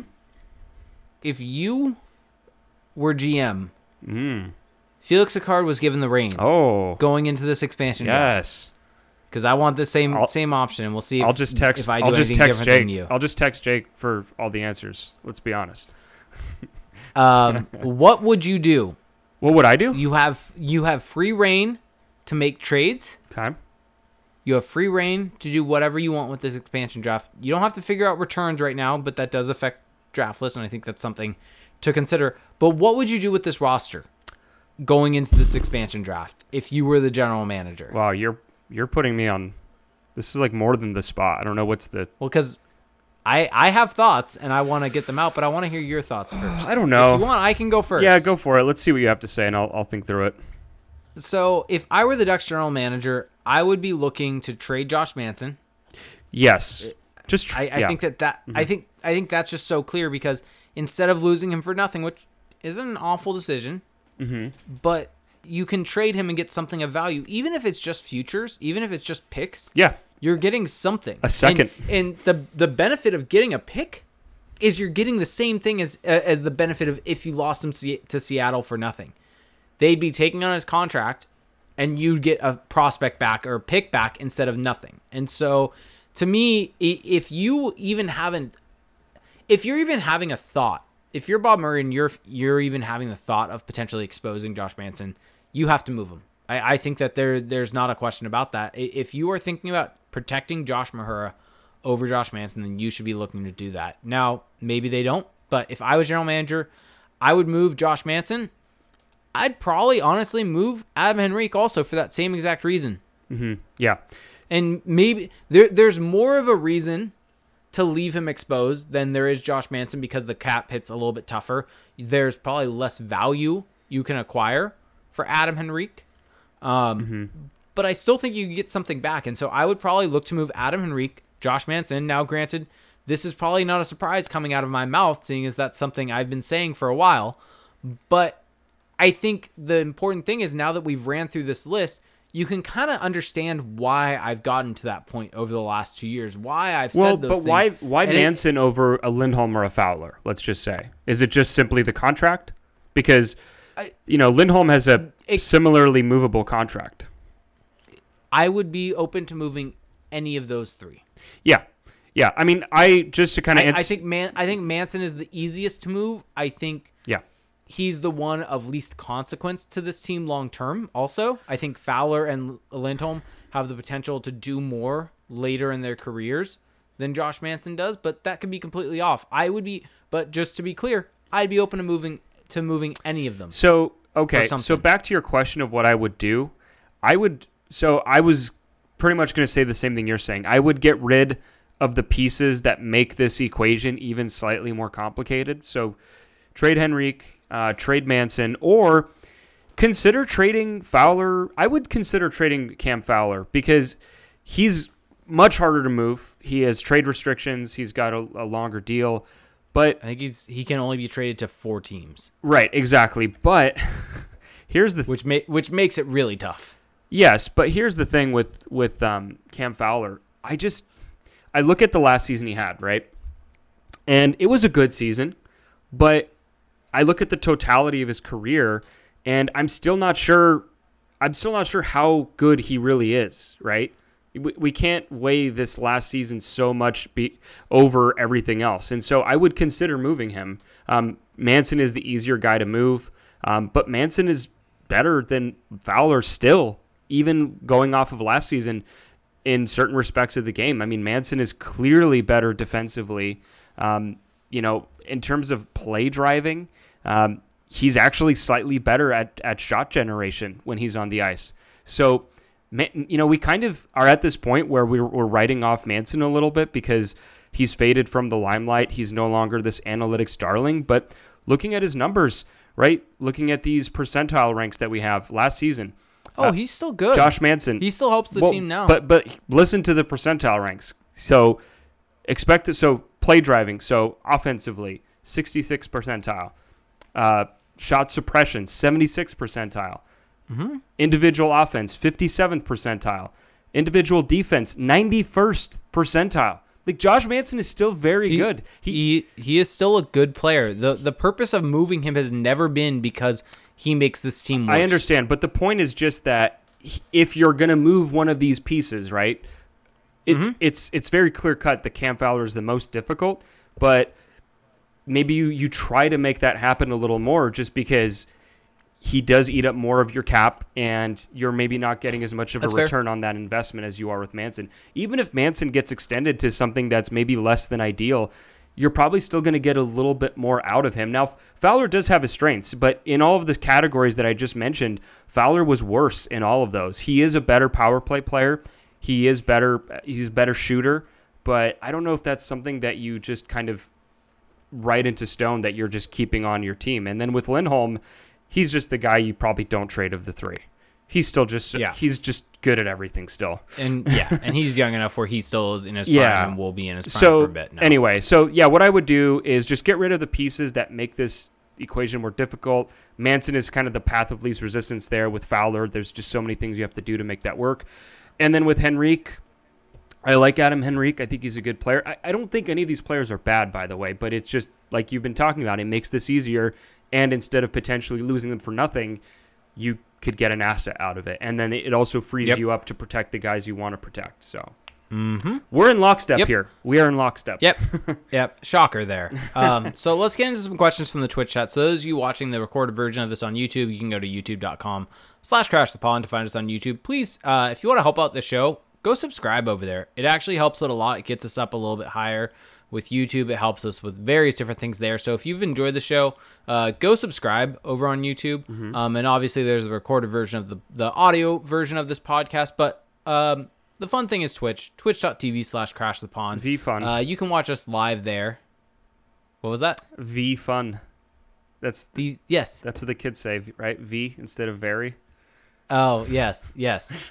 Trying to just trying to just slide in right there that you're real hip, right? You know, I, I just want to let people know that I am I am cool. I am with that, it. that you know what the kids are doing right now. I hey, I'm what what the what the lingo is. I'm aware. I'm aware. you, you're on the TikTok. I'm I'm gonna turn a year older in eight days, so I gotta I gotta cement that I still have some youth left in me. I'm I'm now I'm entering my UFA uh, years here, so kind of a Yeah, kind of a rough I'm- spot. I'm coming up. I'm pushing, uh, going past my prime. So. yeah, you're exiting. thanks. You're exiting your statistical prime. I'm- I'm, yeah, still within exactly. it. I could still have a good So- point production season, but anyway. Get, getting back to what I was saying, twitch.tv slash crash spawn. If you want to help support the show, you can uh, subscribe to the show. You can, uh, if you have Amazon Prime, you get one free Twitch Prime sub each and every month. You do have to hit that subs- subscribe button after 30 days. We had Blue Eagle resubscribed for a second month in a row, so Thank thank, you. you. so much. It's a good buddy of mine. Lewis X209 resubbed for 26 months. Thank you, Lewis. Just just thank you ha- so much. Retire his number in the in yeah, the rafters. seriously, we, we have we have a few of those that have been with us on this f- since the beginning. really good friends of the show. Lewis, obviously, good friend of the show, both uh, on here and with the different meetups that we do at games. Really, really good guy. Um, but if you want to help support the show like them, go to twitch.tv slash crash the pond. Uh, subscribe, Amazon Prime. Um, but you get special emotes in the chat, special badge next to your name. Also, if you want to just follow the show, you'll get notified anytime the show goes live. So, Let's get to this question. Uh, Scientific Lance asked, "What would be the worst case scenario for the Ducks at this expansion draft?" well, I think it's probably losing Josh Mahura. That's probably Ooh, it. Or- well, I think oh, no, we're- we're- sorry. The worst case scenario would be that you get cornered into having to trade one of your guys who are not eligible to be exposed. Correct. That's the That- that is that the is- worst case scenario. So having that is the worst case scenario of getting cornered into trading Trevor Zegras. Well, or or foresee any path or even a Perreault or a Drysdale or whoever. or even a Comtois. Honestly, Eh, that's. I mean that That's fringy. That that would suck, but he has to he has to show he can back check for me to really kind of be too concerned about that. Um, so yeah, the worst case is having to give up a prospect that is not in the list that we talked about. Yeah, and uh, T. Anderson, I'll get to your question in a quick second, but looking into that because I uh, I'm trying to get some info on that. But hey, uh, Lewis X two oh nine said, "Will Ryan Getzlaff be an Anaheim Duck beyond 2021? Do you think he will be a Duck? Do you think the expansion draft comes and goes, and even if he's not Well, selected by Seattle, you asked- he's a UFA? You asked me what I would do if I was in the GM chair for the expansion draft. I'll extend that out to just mean what would I do in general with this team. If the Ducks aren't in the playoff picture by the trade deadline, I would trade Ryan Getzlaff. I know he's a no move, but guys with no moves get traded. It happens. So I would trade him and then try to get a pick for him, and then I'd probably try to re-sign him in the offseason and uh, have him finish out his career with the Ducks. So I, I get a pick out of it. Maybe I ruffle his feathers, but whatever. It's a cutthroat business, and then he'll come back and he can finish out his career with the Ducks. So yes, he he will be. Yes, I agree. He'll be a Duck. Um, hey, Odifo asks, do we have any idea why Bob Murray is so attached to Josh Manson? Well, look, Josh Manson's a good player. There is there is nothing wrong with Josh Manson's game. Now, as I ranted about earlier, there is a definite case to be made that he should have traded him if this team were truly in a rebuild. But they aren't. And he likes him because he plays in an old school way, right? He's a tough player. He punches guys. He he's just kind of a rough and tumble old school defenseman, and I think that that's something that Bob Murray really likes about him. And he's just a good player. I mean, it, it's not it's not this objectionable thing to really like Josh Manson. Yeah, and so the final question that we have, and I'm trying to still look into this just to get some answers, but do you have any update on when training camp, this is from T. Anderson 2014, on when the season or training camp will start? So So, as far as I know, I've only seen that early January. I don't know if I've seen an exact date necessarily associated season? with that. Yes. yeah, so the season it sounds like at the latest will start by the end of January. It's it sounds like it's between right now it's between January 1st or January 15th as kind of a, a target date. And so for training camp, we know that the uh, what is it the the delete eight or whatever that the teams that didn't make the the um, the playoffs this year, even the extended playoffs, they wanted an, an extended training camp. So for the Ducks, I mean, if if the NHL and the players, the owners and the players figure it out in the next week or two here, I mean, it might even happen this coming week. Um, we we may see a Ducks training camp by early December. So it, it could be coming up very very soon, guys. Yeah, it yeah. I, I think cuz yeah, if you have a January roughly January 1 to January 10 start date, you would assume that they're to want probably a 2 week um 2 week training camp probably to get the lead up for it, especially for I mean, if you have a team that has been out since August, typical training camp is what like a month. So a shortened training camp would probably be 2 weeks. Yeah, so I think the Ducks. Well, by training by training camp, I'm, I'm just talking about normal. Well, the preseason. normal training camp and, and preseason is about a month.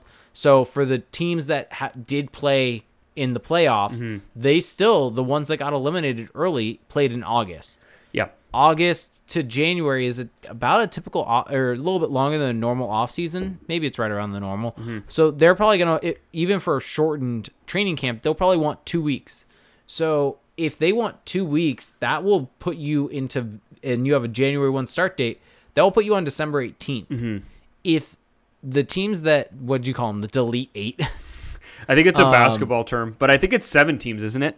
yeah, Okay. yeah. I was Or like, no, it's eight. That doesn't work. It's eight. No, is it eight or seven? Whatever. I think it's seven. Continue, I'm- yeah. I'm- yeah, yeah. It's 100 percent seven because they had a 2014 playoff and there's 31 teams in the league. so one one of those numbers has to be odd, Felix. What uh, what, what's what's a bad thing that rhymes with seven? Anyway, con- continue. You you'll be thinking about that as I go on right now. But so if you have December 18th for all of the the teams that made the playoffs, you take that back two weeks. We're talking December 4th for the start of uh, of training camp. Mm-hmm. So that is two weeks from Friday. Mm-hmm. Yeah, So it is coming up. that's what I was saying. like that, Yeah. that- yeah no i'm just laying it out there in terms Yeah. of the actual dates for everyone of we're we are we're coming up quick yeah, so Yeah. oh, I, I um, have one. It's not perfect. The Depression Seven. Too harsh? No, it's bad. it's not good. It's really bad, Felix. Well, you don't want to be one of these seven teams, right? It's depressing. No, I get it. I'm saying that it just it it. It, it it's bad. It doesn't make sense. Like I mean, it makes How does sense, it not make like, sense? It it's just like a dad joke, like Wow. face to palm. Hurtful. Deeply hurtful. I guess I am getting Um, older. Kem, yeah, Kem Pafu asked to follow up on Heyo Deflo's question. Um, do we have any idea why the Samuelis are so attached to Bob Murray? I've got a thought on this. I think part of the reason is they're so hands off with this team. yeah. And, and so they've given the reins to Bob Murray, and he led them to a pretty successful period. And so I think that they probably view it in the sense of he he's gotten them into this hole. He deserves a chance to get them out. Yeah.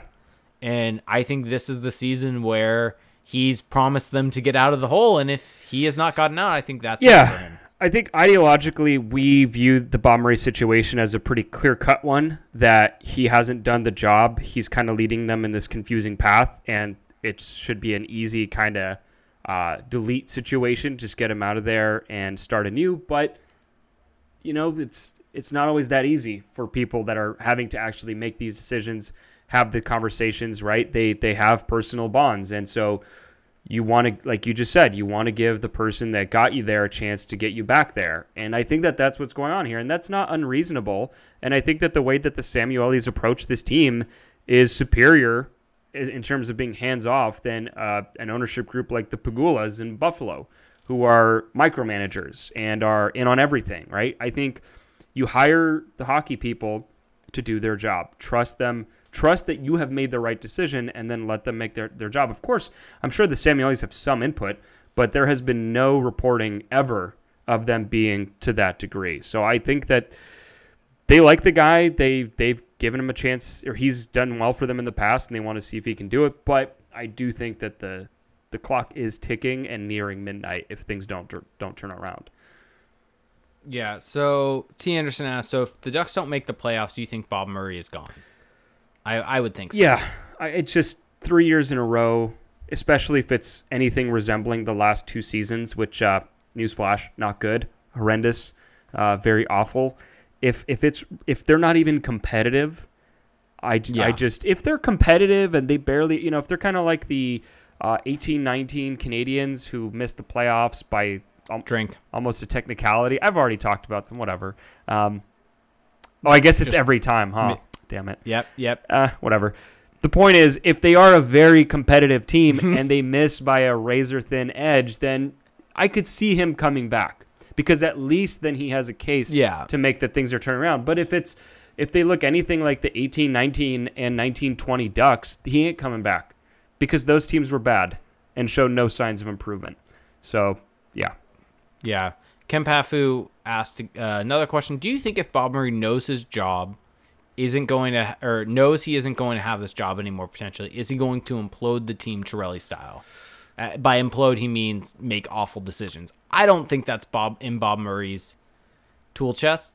You you you're making a face. I mean, that's kind of what he's doing, right? Bringing in Kevin I mean, Shattenkirk, bringing true. in Derek Grant. True. This is like, this is like mean, Custer's it's- last stand, right? He's he knows this is it, and he has to get some kind of tangible progress. Fair. And I mean, this that that's exactly what's happening here now. At least it's not Lucic. No, I mean he, these At at least there's nothing that monstrumentally bad. yes, in terms of the cap hit, correct, but in terms of the on ice value, Derek Oh, Grant, Derek Grant. is in that realm, is in that realm. But yeah, it's it's it's a nothing I mean, contract. Derek Grant's worse. Milan Lucic is a good player compared to Derek Grant. Correct. Um, and so, yeah, so I think Bob Murray is at that point. It's just he hasn't done it in such a catastrophic way. And Kevin, Shat- and you know, these are you know, like Kevin Kevin Shattenkirk's a good player, so it, it's not Yeah. it's not going to hurt the team per se, but it doesn't really jibe with what I view them as as what they should be doing. Yeah, agreed. So I think that's gonna do it for questions. Before we wrap this up, I'm spent. it wouldn't be a pod. It, it wouldn't be a podcast with you and me. And screw it, we're at a we're at an hour forty uh, hour forty ish right Are we now. really? But let let, let let's keep going here because I I got a topic to talk about. Uh oh. and this works perfect with Lewis's question. And this came in bef- after I had started this transition of what show should we binge. So it wouldn't be a podcast with you and me if we didn't talk about Star Wars. Mandalorian. I have. I'm, a, The man, I'm officially you have caught up. finally caught up. So if anyone has not watched The Mandalorian, I think I think we can go into some spoilers right now. So might want to tune out. Yeah. So Bye everyone. If you don't if you don't like Star Wars, if you haven't seen it, Mando the new episodes of Mando yet, uh, you might want to bounce from this. But oh boy, why are you doing this? It's almost. Why not? It's almost 10 p.m.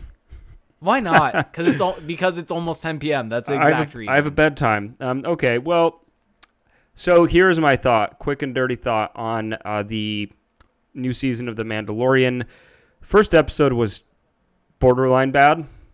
Borderline bad. Ooh, I disagree there. So the issue with that episode is it started off promisingly. So I like that they were working in the Boba Fett angle. I like that they were kind of giving Tatooine a new city, which we hadn't heard about yet. And uh, I love that. I forget the guy's name already. Uh, the guy who had Timothy Olyphant's character. the guy who had Boba Fett's armor, his speeder bike looked exactly like the engine of Anakin Skywalker's pod racer from the Phantom Menace. It was almost the exact same. And so I like that there was a bit of a connection back to the actual movies more so than we maybe saw in the previous Mandalorian season. But the plot of that episode was just so basic. It's just, oh, there's a monster. Go kill the yeah, monster. I, I guess. I guess for the first episode of the season, it having a monster of the week episode is kind of odd. it was lame. you would have rather very but very lame. I I still enjoyed it. it was I mean, enjoyable. here's the thing. Yes. It here's what my view of, of the Mandalorian. I of course prefer the episodes that have long term plot development, Mm-hmm. but I do enjoy still the monster of the week episodes because as a Doctor Who fan, they feel like Doctor Who episodes, and it's great. And not every Doctor Who episode has to go towards the long term story of that season. There can just be a monster of the week, and it gives you the character development. And I think that the first two episodes gave you that. Now, having said that, the third episode No, no, no, was no. by far no, the no, no, no. We still got the middle episode to talk about. Okay, fine. Also, kind of better, better than. uh The spiders creep me the hell out. Yeah. So my issue with that episode is it was almost the exact same storyline as the first one, just with different monsters, right? But at least, Yeah. at the very least, what I appreciated about that episode was that it was at least building towards something, right? Because now he's going to try to go find this Mandalorian, and he has to, and he has to do it by transporting Well- this really annoying frog character with the eggs. I did enjoy Baby Yoda eating the eggs, um, but just the whole, just the whole monsters thing. At least they were much more creepy, so you kind of had that horror element.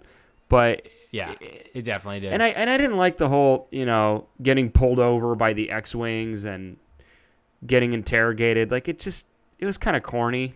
I, I didn't love that episode, but it was still probably better than the first one. Star Wars is corny at its core, though, with a lot of things. So I have no issues with that. Okay. I mean, granted, the first first episode, same thing. There was long term story. There, the fact of get it, or towards long term term plot of getting the the Mandalorian armor, not not as much though. Get- getting true, but there was that, and then There was this final element, episode though. The the third episode, Great. This was the first episode that really went towards the long term plot, and to me, this may be my favorite episode in the entire uh in Oh, yeah. in all of the Mandalorian episodes yeah. because it not only was a great episode that had great action scenes. Um, shout out Sasha Banks for uh, uh, professional wrestler for being in it um, and having some really good action as part of it. But um, it not only had great action scenes, it, it had you on the edge of your seat, but it tied in Clone Wars and Rebels for the first time. It, it this is a live action show that brought it in, and I don't know if you know know this because you haven't watched all of Clone Wars, right? You've watched parts of it. Yeah, just parts. But yeah, I know that they're from Clone Wars. But Bo Katan, the the main leader of those Mandalorians, that is the same person who was the voice actress mm-hmm. of the character in Clone Wars. And the character just looks so much like her, they cast her to actually be the character in The Mandalorian. Mm-hmm. And so it just works out perfect. And the thing that I love is there was a whole lot of confusion when the show started as to why Mando would not take off his mask because we saw so many Mandalorians take off their helmets. Well, yeah. So that's Um, that, that's the thing that I loved about this episode is that it introduced kind of a new end game, a new kind of larger theme, a larger element. Is that despite the fact that we've we've seen Mando as this kind of he is that is what these This that- is the way. that's what these Mandalorians are supposed to be. It turns out no, there is kind of a conflict within within their own Yeah. people, and and I think that while some may view that as frustrating because it, it's just another thing that chips away at the mystique of the Mandalorian, I do think that it, it adds at least kind of a new wrinkle that we didn't know about, and it and it gives it a layer of complexity Well- that wasn't there before. Yeah, and and I think it adds that complexity for people that haven't watched Clone Wars, and for people who have watched Clone Wars, it's a nice touch because this ties back to in the Clone Wars when uh, uh, Grief Karza or Car Grief nope not Greef Karga wrong character. Um forgetting the guy's name but when he was killed by Darth Maul and it basically split the Death Watch in uh and uh, Bo-Katan split off because she didn't want to follow uh Darth Maul and that kind of led to all of this and as it turns out that group of Death Watch was who ended up finding Mando and had this whole entire new code and so it just really tied a whole lot together it brought in all of these different universes of Star Wars and had it going towards one thing. And the fact that we're gonna get Ahsoka in The Mandalorian Yeah, makes me so happy. For someone who hasn't seen Clone Wars, for who hasn't watched Rebels, um, who I've actually recently listened to uh, the Ahsoka audiobook. Ahsoka is one of the best characters in all of Star Wars. yeah, She is what everyone wa- thought Luke was. Everyone wanted Luke to be. Every she's basically Anakin Skywalker if he wasn't conflicted like he was. yeah. So it was a great episode. I loved it. We could go on about this forever, um, Obviously, but we should probably wrap things up, right? fair enough. So there was your Star Wars. But it was talk. great. I had been itching to talk about it, seeing as you had not watched it. But I, I know you have There we are. I've had to ward you off multiple times to not spoil it for you- me. you, yeah, But no, it was And now- it was great. The the third episode, it it made up for a lot. It made up for a lot. yeah. Um, but yeah, so if you've been enjoying our podcast, uh, there's a few different ways that you can support us. The one that I think you're going to get the most value out of is our Patreon page. So that's at patreon.com slash crash the pond. For the $1 subscription tier, you get access to our patrons only Discord chat. Uh, this is where, with our patrons, we can you know, just chat about whatever the Ducks are doing when there's breaking news. For example, on free agency day, uh, free agent frenzy, we were just going off in there. It was a lot of fun, and um, it's just a great place to kind of meet other diehard fans who maybe look at the game in a very kind of uh, analytical way, right? That are just really into all the, the minutia of it, just like we do. So that's for a dollar a month. Uh, for five dollars a month, you get access to the Discord chat as well, but you also get access to two bonus episodes. And on these these episodes, we dive into uh, some broader topics, right? So we talk about the NHL as a whole. We do rankings. Uh, we talk about the Ducks and some larger topics there. Uh, we kind of have a little fun as well. We'll talk about Star Wars movies. Last one, we talked about video games for a bit because of all the new consoles coming out. So there's a lot going on there, and that's for five bucks a month. It, it goes a, a really long way. And of course, um, in the Discord chat, you also get to, we always solicit our patrons before we do those episodes to see if there's anything that they'd like us to talk about. So that's at patreon.com slash crash the pond. Now, if you don't want to, you know, if, if you if money's tight right now, that's completely understandable.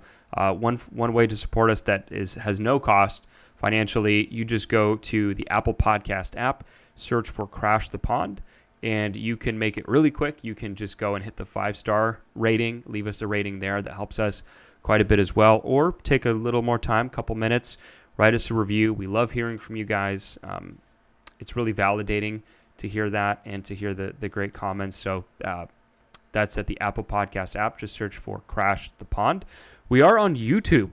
This is a fun one. So we've got a great little community on YouTube of, of, of people leaving comments, and I, I do read those. I should start replying to them as well. Jake is all over that. So if you do comment on these videos, he, he will reply. I like to I like to engage with our listeners. You know, You're just a talkative person, as evidenced I by am. this two-hour podcast. Um, Yeah. But so that's at youtube.com slash crash the pond. So if you like to get these in video form. Uh, so Jake will actually post the Twitch stream video and audio to YouTube, and um, you'll be able to watch there. So make sure to subscribe to us there. Also, make sure to turn on your notifications so that when we do post these videos, you will be notified of it and you can just dive into it right away. But generally speaking, it's, it is going to be Monday mornings or late Sunday evening uh, when these go up. Couple of other things to note. So when we do these shows on Sunday evenings, we do go live on Twitch. That's at twitch.tv slash crash the pond. If you have an Amazon Prime subscription, you can actually get a Twitch Prime subscription completely free to you and it goes a very long way. And it's a lot of fun there because when you do become a subscriber, you get free emotes, uh, you get special badges in the chat. It's just it's a good time. Our Twitch chat is a lot of fun. It gets crazy, and um, you'll really enjoy it. It's just another layer to the experience that we try to offer. Of course, um, make sure to check out our website, crashthepond.com. That's at crashthepond on Twitter. And if you are shopping for clothes, do it at Mack Weldon. Uh, when you check out, use the code CTP and uh, you'll get 20% off your order there. Check us out on Twitter. Jake is on Twitter at Reindeer Games 91. I'm on Twitter at Felix underscore Sicard. That is going to do it for us tonight, guys. Thank you so much for listening. Hope you have a great week, and we will talk to you at the next show. Have a good one. Bye.